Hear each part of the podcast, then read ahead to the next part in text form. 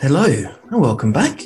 For today's podcast, we're joined by Dr. David Gowing from the Open University, who is speaking with us about his floodplain meadow restoration work at the Floodplain Meadow Partnership. David describes how meadows have been essential for the survival of British communities for millennia, their crucial role in biodiversity, where the situation now stands, and why to be excited about the future. If you like this episode and would like to follow more on this project, please follow the links in the description. And if you'd like to support us, you can make a donation at restoreourplanet.org or follow us on LinkedIn, Twitter, Facebook, or Instagram. Enjoy the conversation.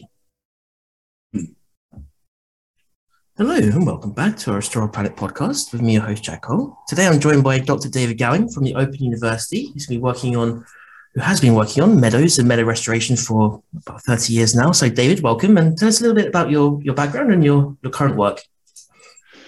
Hi, Jack. I'm a botanist and I'm an academic researcher at the Open University.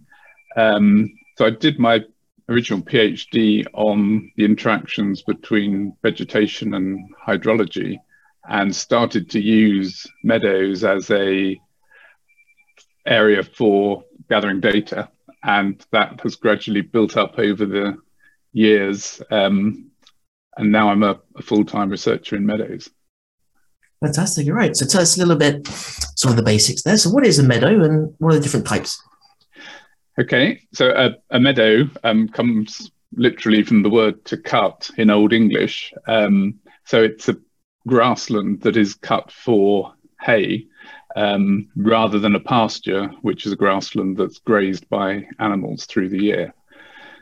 So, meadows have been important um, for several thousand years because they enable people to keep livestock through the winter. So gathering hay is important as a way of storing food to feed animals through the winter.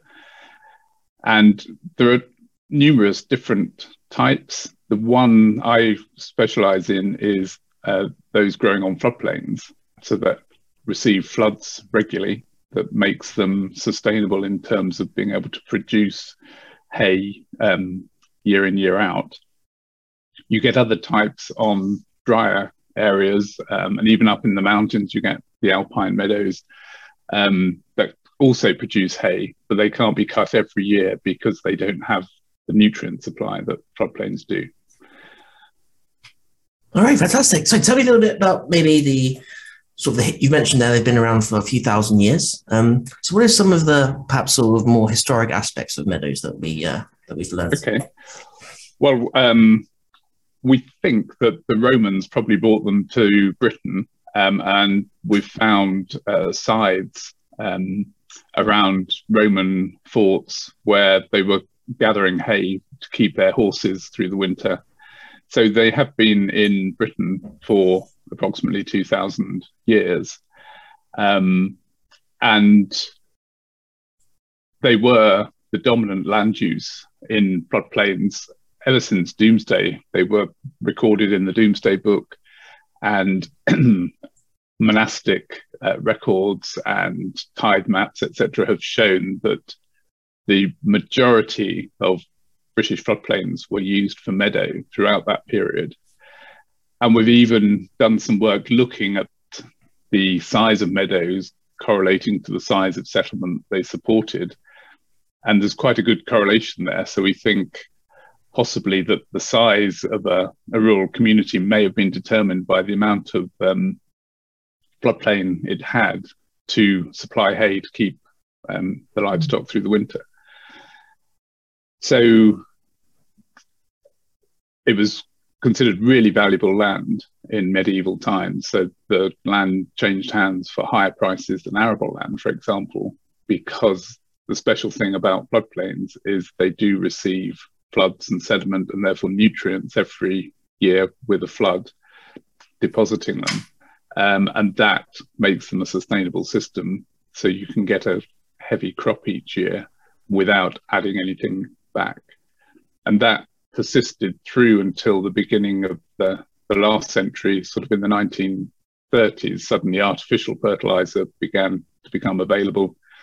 Um, and very quickly, these meadows that had underpinned the rural economy for several hundred, possibly more than a thousand years, lost their uniqueness. Suddenly, you could grow grass wherever you were able to spread fertilizer.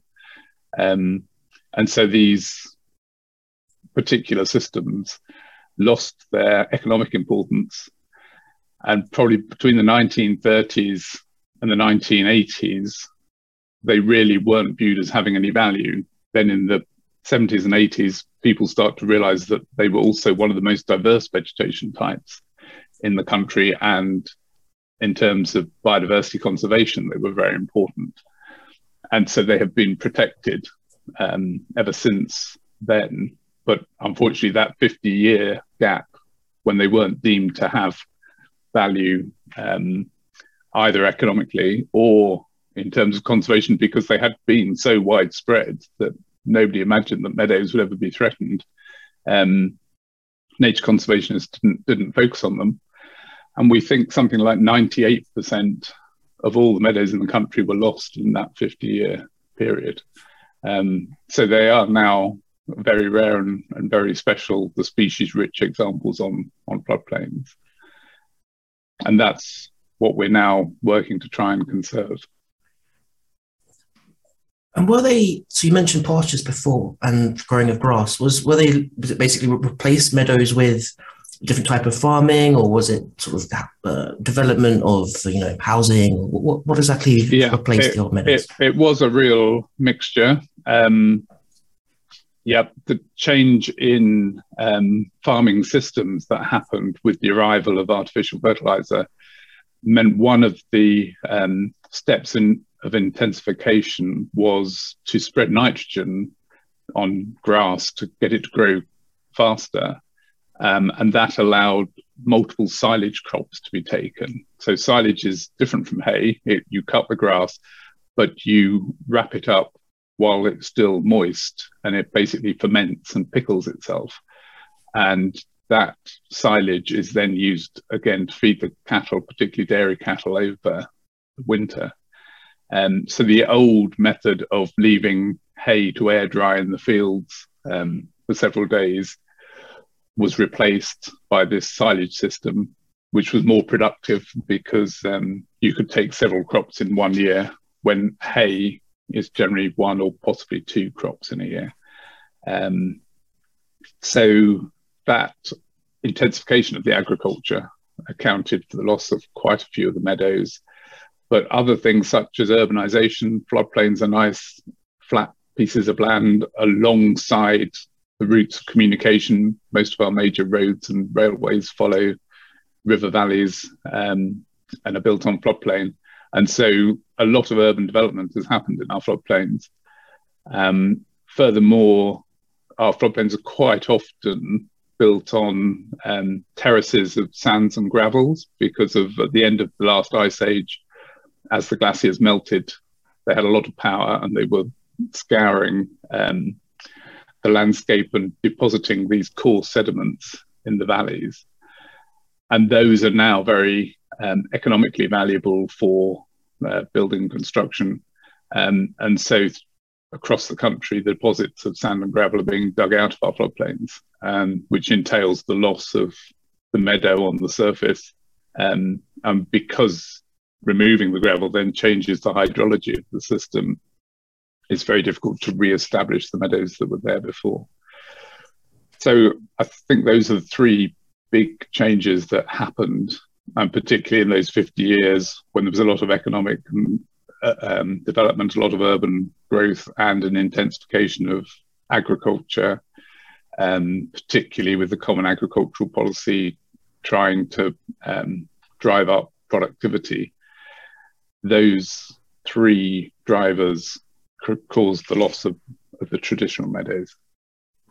Okay. Um, so you mentioned there obviously the loss of biodiversity. I, have actually been reading quite a lot recently about uh, Silent Spring and the, sort of the, the, rise of the use of pesticides following sort of you know fears over food shortages following the following the, the Second World War. Um, I was wondering what what do you know what more specifically perhaps in terms of data um, what, what how catastrophic were actually the losses as a result of the uh, destruction of these meadows? Well, replacement.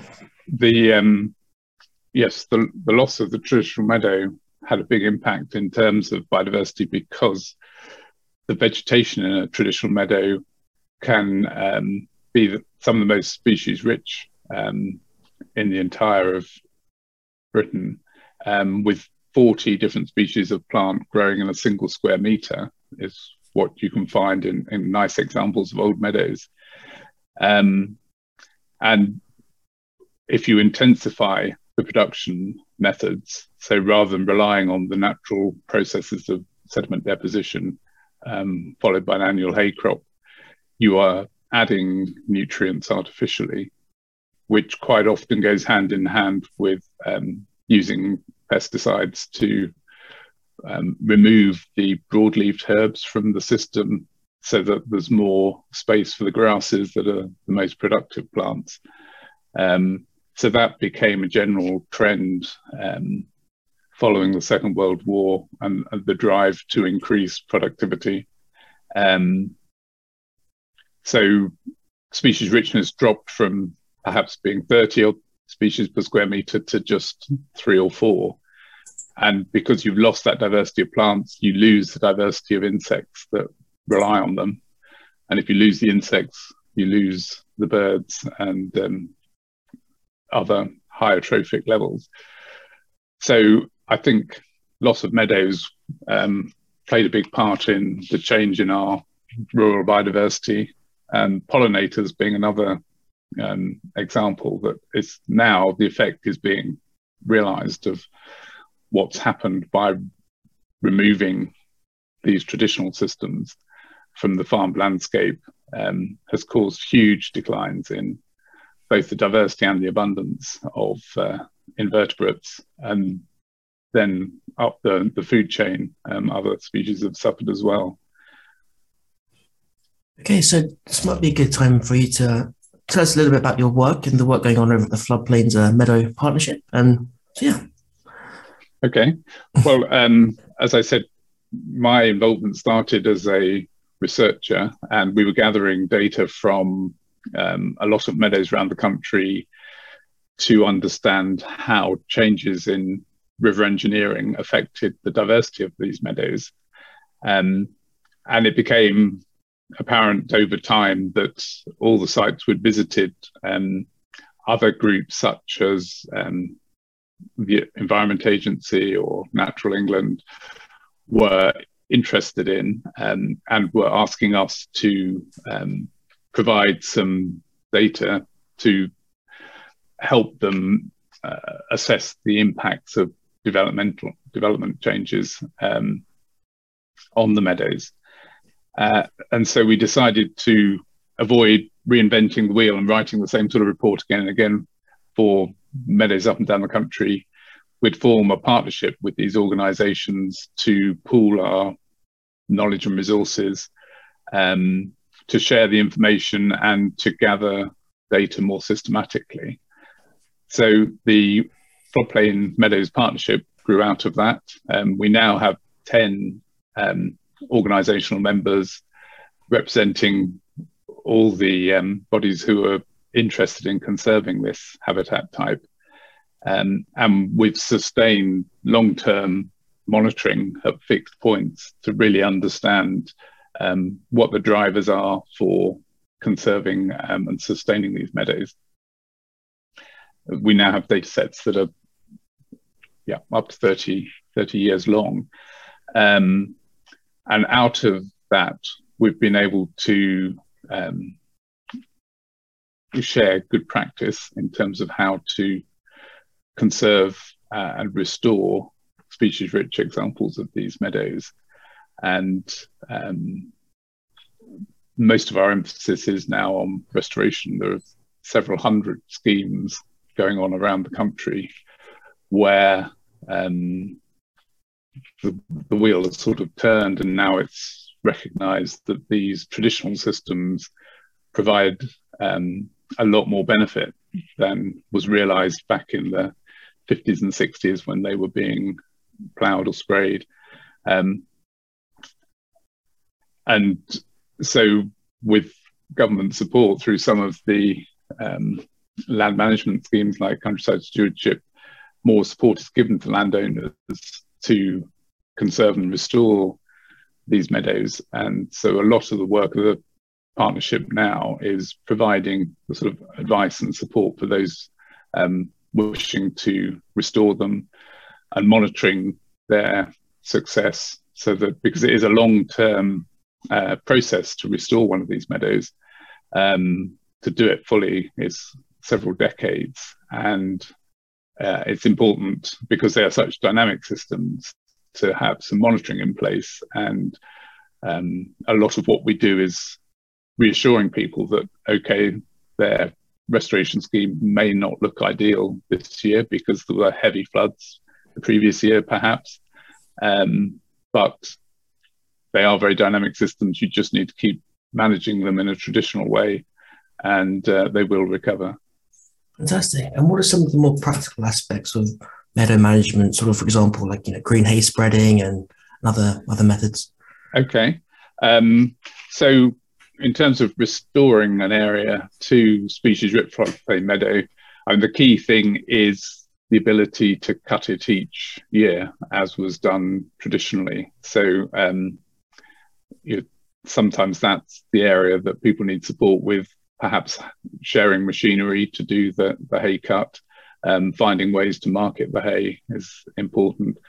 So that's the sort of um, step one is to ensure that you have the ability to to cut hay each year. Um, then, in terms of diversifying the uh, sward, so adding species to it, there are several methods. Um, the simplest being just to, to wait for species to arrive, but that can be a slow process now because old meadows are so fragmented and uh, diversified, um, thinly spread through the landscape that um, species arriving on their own uh, is a fairly rare event. So we give them a helping hand by spreading seed on new sites. So you can harvest seed by hand or by brush harvesting with a tractor from old species rich sites and then taking that seed and spreading it on a receiver site. Um, that's quite labor intensive. So um, alternative methods are simply to cut and spread the hay rather than separate out the seeds.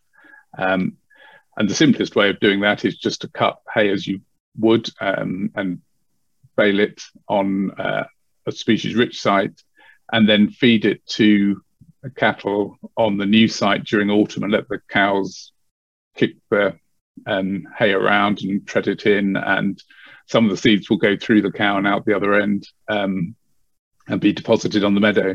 And that can be quite successful.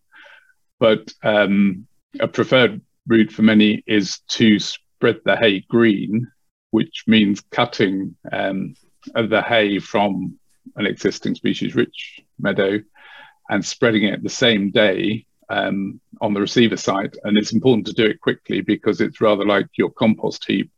If the fray, if the hay is fresh and full of moisture, it will start to heat up quite quickly.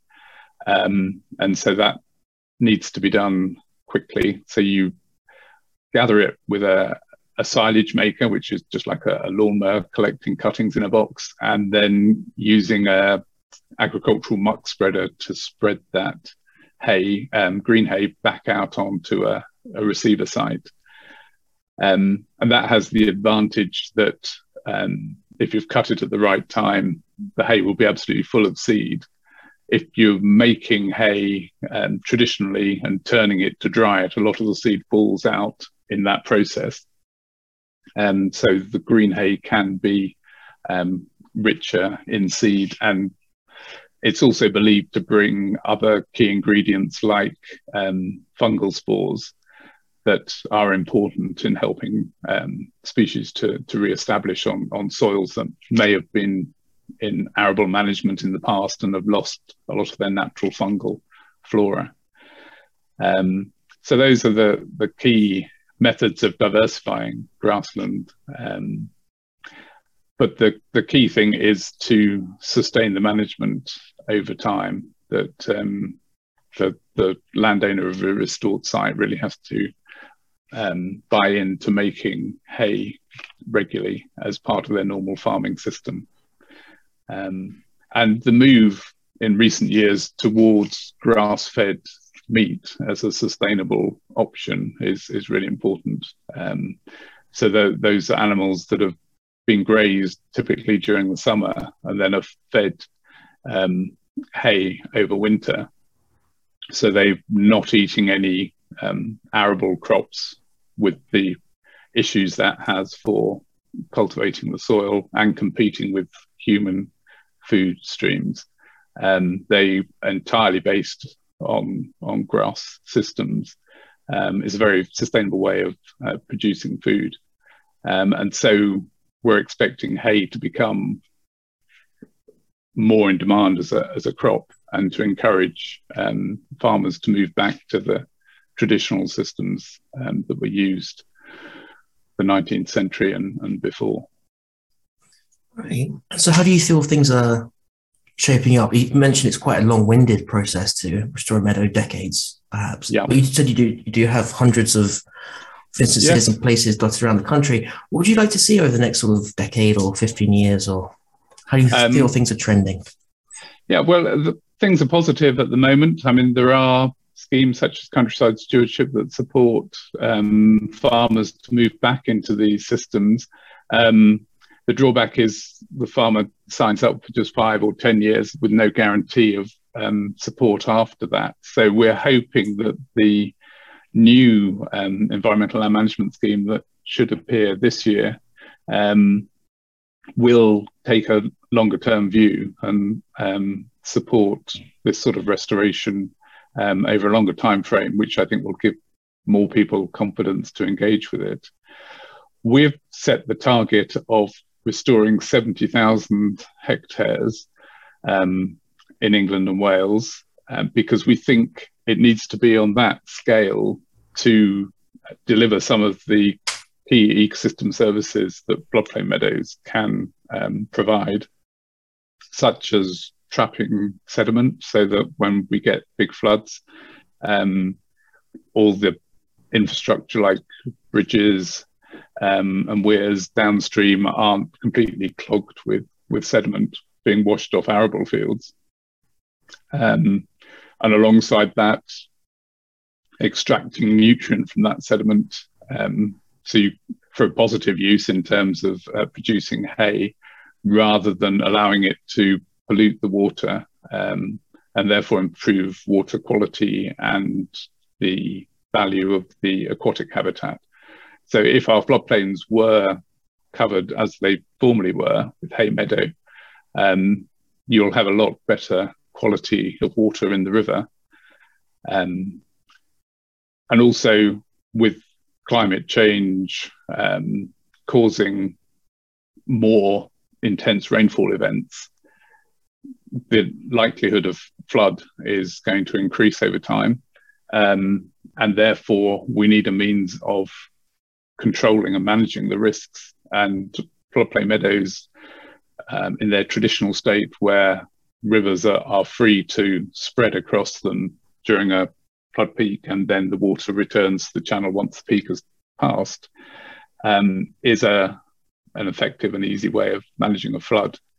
Um, the, the problem being that a lot of our rivers became embanked um, in the sort of post-war period, where, with people having a view to draining the land and using it more intensively. Um, but there's now a movement to remove those embankments and let the um, system work on natural processes um, rather than pump drainage. Um, and, and floodplain meadows are an ideal land use in that in that situation. So we think if there's sufficient uh, area of these meadows, they would protect us against floods. They would improve our water quality. They would um, manage the sediment much more effectively and stop so much of our soil being lost to the sea. Um, and then also, we're finding that they're very effective at storing carbon. That the deep alluvial soils beneath these meadows are very rich in carbon. Um, something like 200 tons per hectare of carbon is sitting in those soils, which is more than woodlands, for example, um, and in some cases as much as, as peatlands. So we're keen to um, diversify the types of land management that are used for carbon um, sequestration. So uh, all the uh, publicity has tended to be around trees and peat, but um, species-rich grassland uh, on, on alluvial soils particularly uh, is an important player in that story as well. Um, so that's a lot of our current work is trying to gather evidence to to show what role these grasslands could play.